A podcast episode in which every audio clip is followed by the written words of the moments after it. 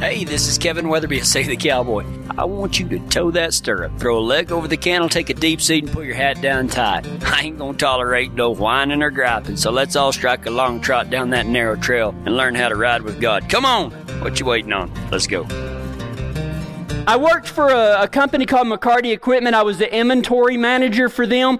And one of the perks that I got is I got to fly to Atlanta, Georgia one time to go through a factory of WIKA gauges. It's just like you have on your pressure tank at your house. You know, if you got one of them fancy uh, ones that you know you buy anywhere except at Walmart. I mean, these are high dollar gauges. They cost about a hundred bucks. They use them on big oil field stuff and everything like that.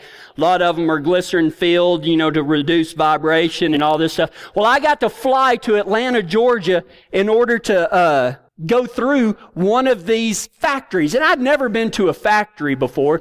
And so I got on, and the way they did the flights and everything like that, WIKA paid for it all.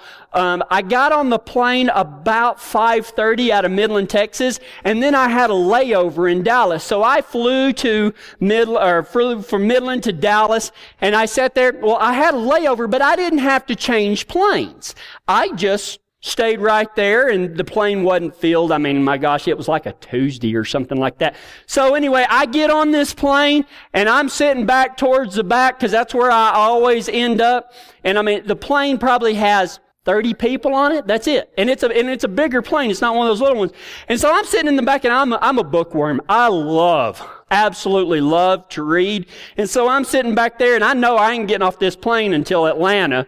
And so I'm sitting back there and we land at DFW and everything. And it's like a two hour layover. But so I just sit in my seat and I'm sitting back there and the stewardess comes by. Hey, you want something to drink? She gave me a free Coke. She was cool and everything like that. And so anyway, I, I kind of, felt and seen some people, you know, they got on the mic and they said, you know, you can sit wherever you want to because this flight is, you know, first come, first serve. And so I, I seen some people getting on, paid them no mind whatsoever. And so anyway, we get, and I'm sitting in the very, very back. And so nobody wants to come to the back of the plane. So I'm all back there by myself. And anyway, we finally land in, uh, in Atlanta. And I'm sitting there and I, you know, I don't even jump up and try to get all my stuff. I'm going to let everybody off and I kind of look up there and I see the last person getting off. So I reach up there and grab my old luggage and I start walking. And of course, I ain't never been to Atlanta, Georgia before. That airport is like walking to your baggage claim from our deal is like walking from here to Parker. Okay. And so I'm dragging my deal along and I, you want to talk about a cowboy out of his element? Be dressed about like this walking through Atlanta airport at 11:30 at night. I'm walking down through there. I am nervous. I'm scared. I don't know where I'm at. I don't know where I'm going. I have to stop mass directions three times and they look at me like I don't speak English. Of course, I speak Texan and that's, you know, I can understand that. So anyway, they finally tell me where to go to the baggage claim and it's in the basement of Count Dracula's castle. That's where it felt like we were going, you know, bats flying by. And I was like, oh my gosh. And I get down there and I realize who I was on the plane with. Now, this is the part that you can take it bad. I do not mean this bad. I'm just telling you the truth, okay? I was on the plane with one other guy and a black college marching band. And we are all waiting for our stuff. And I am standing there, and about three seconds after my arrival, one of them noticed the skinny cowboy. Only one said a word. But you want to talk about being made fun of?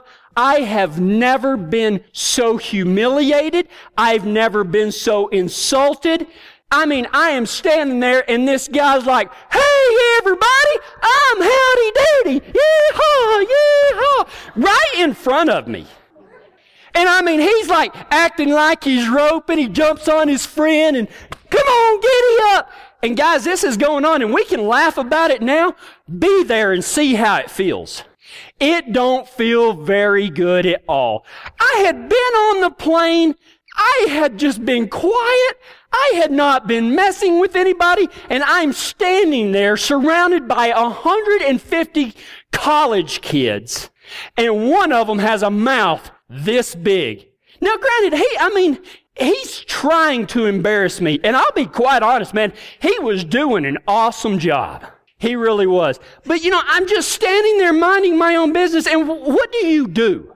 I mean, honestly, what do you do when somebody is just making fun of you like that? Because, I mean, it's going around in my head, man, I can like kung fu Jean Claude Van Damme. You ain't gonna say that about me no more throat punch him. And, you know, I mean, I mean, I thought about just walk off, but you know, I mean, if you walk off, you know what's going to say. Where are you going, Cowpoke? You know, it, it was a horrible situation, and I promise you, I can laugh about it now, but that was one of the worst experiences of my entire life. Sitting there just getting made fun of when I was just being quiet. I was minding my own business. I wasn't doing nothing. And this guy is just making fun of me, making fun of me, making fun of me.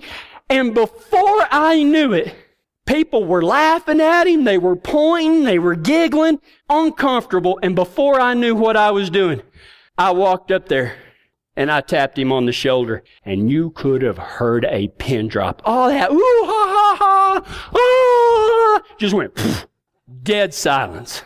And I'll tell you what I said to him later on. Maybe I didn't say anything. We're going to be in 1 Thessalonians chapter 4. 1 Thessalonians chapter 4. You know what? I was in on a conversation with an atheist yesterday. And I'm not talking about just somebody that, that doesn't believe in God. You know, one of those atheists that is mad about. You know, he doesn't tell you what he believes in. He wants to throw it in your face about what you don't believe in. And he is sitting there talking nine kinds of trash about, well, we just believe, we know the fact that there's not some, uh, what did he call it? He said something like a spiritual being waiting on us in a cloud. How stupid can you get? I mean, this dude was, was a violent, violent atheist. I mean, just ridiculing and everything like that. And, but even from an atheist, me and some other people were talking to him and he said, well, I've had people tell me that I'm going to hell and that they have threatened to kill me because I don't believe in God. And I was like, so you believe them that they're a Christian because they were going to kill you? Because they called themselves a Christian? Just because you call yourself a, a Christian doesn't mean that you're a Christian. And this is what he said. And you know what? I don't disagree with this statement that an atheist made. He said, our, your faith is being hijacked by people claiming to be Christians that while they may know of Jesus, they certainly don't know what it means to follow him. That came from an atheist. You know what uh, Gandhi said? I would have become a Christian until I met one. Man, think about that. Your faith is being hijacked by people claiming to be Christians that while they may know of Jesus, they certainly don't know what it means to follow Him. How is it that an atheist can be so right about something that they don't even believe in? That is a shame.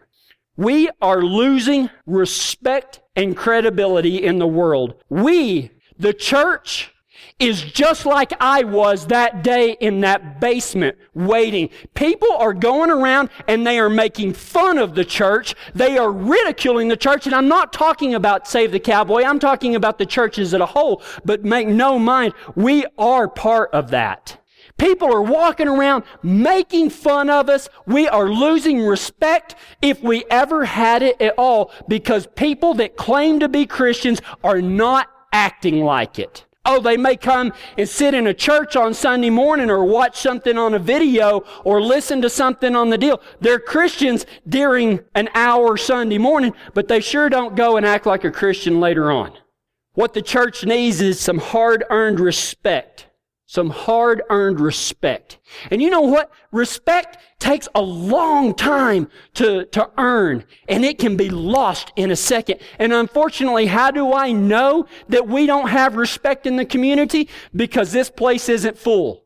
Because if somebody came in and, and there, there's room over here at this church and this church and every church, there's room in our line camps because we are not living like God told us to live. And you know what? The thing is, is that what God said in three easy steps of how we can gain respect is how you cowboys should be living already. And I don't care if you're a cowboy because you have a hat on and you ride a horse and you work on a ranch and you do this. I'm talking about the cowboys inside. I'm talking about those people that identify with this life that we lead. In 1 Thessalonians 4, 11 and 12, Paul says this. Make it your goal. Think about this. Make it your goal to live a quiet life, minding your own business and working with your hands just as we instructed you before. In other words, like I already told you to do. Here's the big word. Here it is. It's a four letter word. And I want every time you read your Bibles, I want you looking for this four letter word because after this four letter word, amazing things come in the Bible. And that word is this. It's not this. That's a four letter word too. That wasn't what I was talking about. And it's not that either. Make it your goal to live a quiet life, minding your own business and working with your hands just like we've already told you to do. Then, that was pretty cool. Then, y'all didn't know I could shake my butt like that, did you? Then, that's the four letter word I'm telling you. Then, Paul says, make it your goal to live a quiet life, mind your own business, and work with your hands, just as we told, we already told you to do. Then, people who are not Christians will respect the way you live, and you will not, you will not need to depend on anybody else. Wow. He says, do these three things, and if you do these three things, then people that are unbelievers will respect you, and you will not have to depend on others. So let's talk about that. Three steps to earning respect. Not only for yourselves, but the people that y'all claim to represent. If you call yourself a Christian, you are a representative, and ambassador for Jesus Christ. And you know what? That atheist was right when he said that our faith is being hijacked by people that claim Christianity that don't act like Christ. Here it is. Step number one. Live a quiet life. Live a quiet life. You know what? Most of you have probably never been employed on a working ranch. Now, I know some of you own ranches, but most of you have never been employed on a big working ranch. You know what? You may see these Hollywood movies and everything, but you know what? 99 out of 100 times, you know what the life of a cowboy is? It's just a quiet drive, checking fence, checking on your cattle, feeding during the winter, uh, checking waters. It is a quiet life. Why are most cowboys so quiet? And I'm gonna, I'm gonna, I'm gonna laugh at, uh, make fun of Kara McMurtry. Y'all all know her from Rocking K-Bar Photography that we use all her pictures and everything. Well, she went to the band, brand, banding, branding with me and Kenny Mack and she took all those awesome pictures and everything. And we're driving along the road. It's three o'clock in the morning. Me and Kenny ain't saying a word to each other. We've said like, good morning. And that's about it. We don't have to say anything. Well, Key, uh, Kara gets in the truck and she's like, what are we doing? Where are we going? Why aren't you turning here? You're not going fast enough. You're going too fast. And Kenny's like, finally, he's like, would you be quiet? She's like, I can't. And you know it was true, Kara, because I know she's watching right now. That girl couldn't keep her mouth shut if her life depended on it. I thought it was funny, but it was getting under Kenny's skin. He's like, would you just be quiet? Because most of the time, a cowboy doesn't say a whole lot because he ain't used to saying a whole lot. If he says anything, it might be to his dog or something like that. You know what? We need, as Christians, we need to live quiet lives.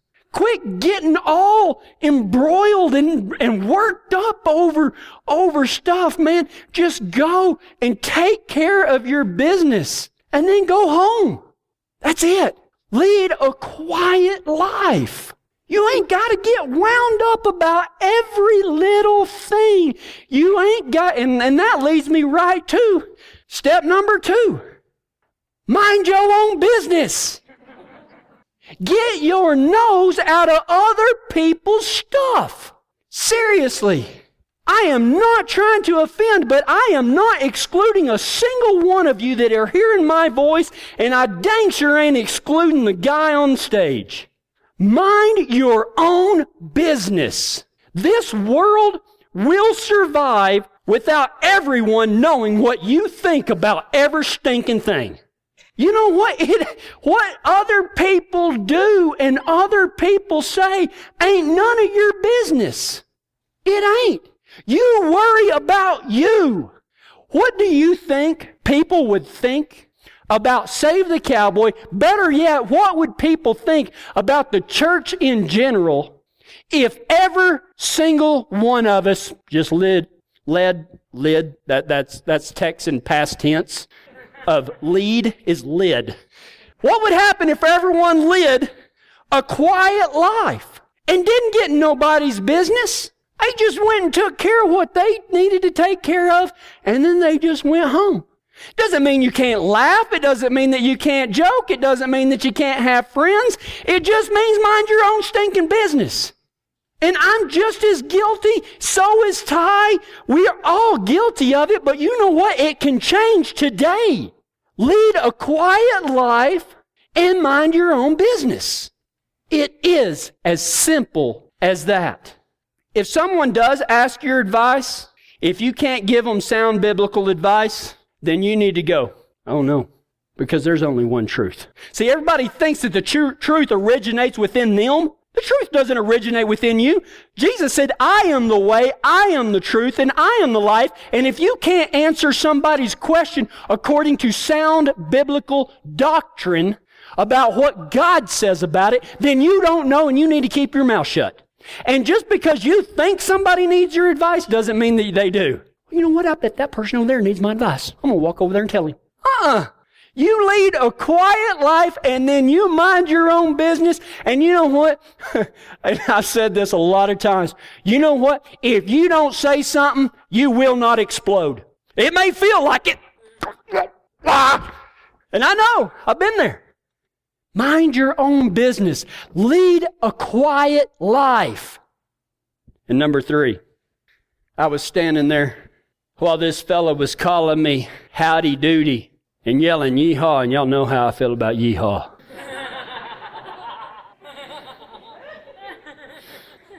we need to get a, a five gallon bucket in case I need to throw up.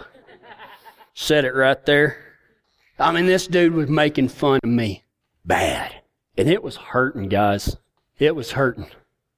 Before I knew it, I walked up behind him while he was acting like he was roping and tying a calf after he'd been a bull rider. Look, I'm a bull rider. It, it's horrible. I seen Jared just kind of throw up in his mouth from me just doing that because he was a bull rider. He knows exactly what I'm talking about. And I couldn't whip them all. Before I knew it, I walked up to that boy and went on his shoulder and that whole place went dead silence. And I mean, every single eye was on what was about to happen. And he froze. He didn't know what to do. And he turned around and I stepped off to the side of him and I said, Actually, my name's Kevin Weatherby and I'm from Caynosa, Texas. How are you? And he had no idea what to do. And I stood there like this, and with it being as quiet as all get out, there was more people around that carousel than there is sitting right here, and they were quieter than y'all were, and I didn't have a microphone. And I said, from where I come from, when a man sticks out his hand, the other man is man enough to take it, even if he's been made, even if he's been making fun of him. My name's Kevin Weatherby from Caynosa, Texas. What's your name? You could hear the clock ticking. He looked around, and I mean, everybody was waiting to see what this fellow was going to do. And he went, My name's Tyrone, and he shook my hand. And when he shook my hand, 300 marching band members went, Ooh! Because I had just shut him up with one hand. And you know what? the work that I did with my hand that night, that's what step number three is. Step number one, live a quiet life. Step number two, mind your own business. And number three, work with your hands. We've got too many lazy Christians or lazy people that call themselves Christians. Nobody said that this job was going to be easy. That's why I titled this sermon, Hard Earned Respect in Three Easy Steps. Hard Earned Respect in Three Easy Steps. We've got too many lazy Christians because why did Paul say to uh, work with your hands? He's not necessarily telling us to do manual labor. He's saying be responsible for yourself because back then many people were quitting what they were doing because they were so sure that Jesus was going to take care of them that they wasn't going to do nothing. He said, no, no, wait a minute. God said that He would provide for your every need, but He didn't tell you to quit everything. You need to go out and work with your hands. You need to go out and you need to keep doing what you're doing. And a lot of people's like, well, I've got a job, so that doesn't apply to me. Let me take it one step further. How about this? Too many people, the church is full of lazy welfare recipients. And what do I mean by that? I mean because they say, feed me because I'm too lazy to learn what God says on my own. And I'm probably going to step on some toes here, but did you pick up your Bible anytime this week? You should have. Or did you just come here so that I could feed you? Because I guarantee you, if you come to me for feeding, you're going to starve to death. Because I can't feed you. I can pass some things along to you, but it is not my responsibility to feed you. It is your responsibility. No longer is there a priest.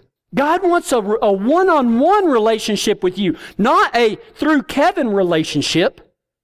Pray for me because I don't want to do it myself. You know what? I, and, and this may we should pray for each other, but at the same time, when people come up and they say, Will you pray for this? My first question that I always want to ask is, Have you prayed about it?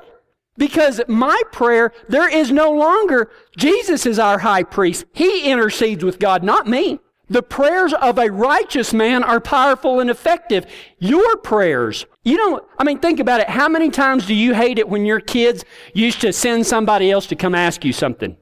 Hey, Mr. Weatherby, uh, uh, Griffin wanted me to ask if, what's the first thing you think of? Why didn't Griffin come ask me himself? I did it to my dad. You did it to your mom and dad. We've all done it. Well, you know what? Go to your father and ask. Quit depending on everybody else to feed you and pray for you. You take that responsibility. Work with your own hands. Tell me what God wants me to do so that I can blame it on you whenever, it, whenever I quit doing it. You know what? You think that's funny, but it's not. So many people come up and they say, Well, I just don't know what God wants me to do. Then pray about it and read your Bible and He'll reveal it to you. Well, I've already done that and He hadn't said anything yet. Well, sorry. But people, you know, they, they come to me and I say, Well, you need to do whatever God's telling you to do. Well, I think He's telling me to do this. And then they go do it. And then they come back and they say, Well, that failed and it was your fault. No, it wasn't. It wasn't my fault. We've got too many lazy Christians that aren't feeding themselves, that aren't praying themselves that are going around asking everybody else what God wants instead of going to the one man that knows. So why all this fuss? I know this has been a hard one, but when an atheist can describe us better than we can, when an atheist can see that your faith, meaning the things that we believe in, has been hijacked by people claiming to be Christians that while they may know of Jesus, they certainly don't know what it means to follow Him. If you do not know how to follow Jesus, I have failed. Well, probably not. You know what? Because I'm not responsible for you not responsible for any of you. I've given you the truth, the truth from God. And the truth of God says in 1 Thessalonians 4, 11 and 12, make it your goal to live a quiet life, minding your own business and working with your hands, just as we instructed you before. Then people who are not Christians will respect the way you live and you will not need to depend on anybody else. Do that. You do that and your life will change. I told you at the very beginning of this message that this was going to be hard. I told you that if you would listen and do what the Bible tells you to do, Kevin's not telling you this. Jesus is telling you this. People say, well, I don't know what to do. Do this. If you don't do anything else the rest of your life, if you do this, you will come out ahead. You will gain respect for the church and people will want what we have. Right now, people don't want what we have because what we have are busybodies that are not minding their own business. They are not living quiet lives. They're going around, run, run, run, run, run, run, run, run, and then they're coming to church and expecting somebody to feed and water them and then blaming them on their lack of growth. We are not trying, just so you know, we are not trying to be popular, nor do we need the unbelieving community to approve or validate us. Let me read that one more time. We are not trying to be popular, nor do we need the unbelieving community to validate us or approve of us. We are not seeking validation. We are not seeking approval. People are watching and no one wants to be part of something that they don't respect. It is the other way around. People will only want what you have if they respect you. And I'm telling you right now that we all need to learn how to do that so that we can get respect, so that people will come in here and find out who Jesus Christ is. And you know what? Some of you are in here for the first time. You're the ones that's in here today. Lead a quiet life. Mind your own business and work with your own hands. In other words, be responsible for yourselves. I'm going to challenge you today. I'm going to double dog dare you, cowboys. Double dog dare. Lead a quiet life, mind your own business, and be responsible for yourself. And if you can't do that, stop calling yourself a Christian because you're making the rest of us lose respect. Dead serious. You can tell people that you go to church, but quit calling yourself a Christian if you can't do those three things because you are hurting the body of Christ. You are not adding to it. Hey, do you have horses? If you do, then you need to call my friends Rod and Brenda Denning at Hitchin Post Hay. This is where I get all of my hay, and Fiona loves it. Call them at 303 324 8217 and tell them that you heard about them from Save the Cowboy, and they'll donate 5% of the sale to our mission to reach cowboys and cowgirls. Give Hitchin Post Hay a call for premium quality horse hay at 303 324 8217.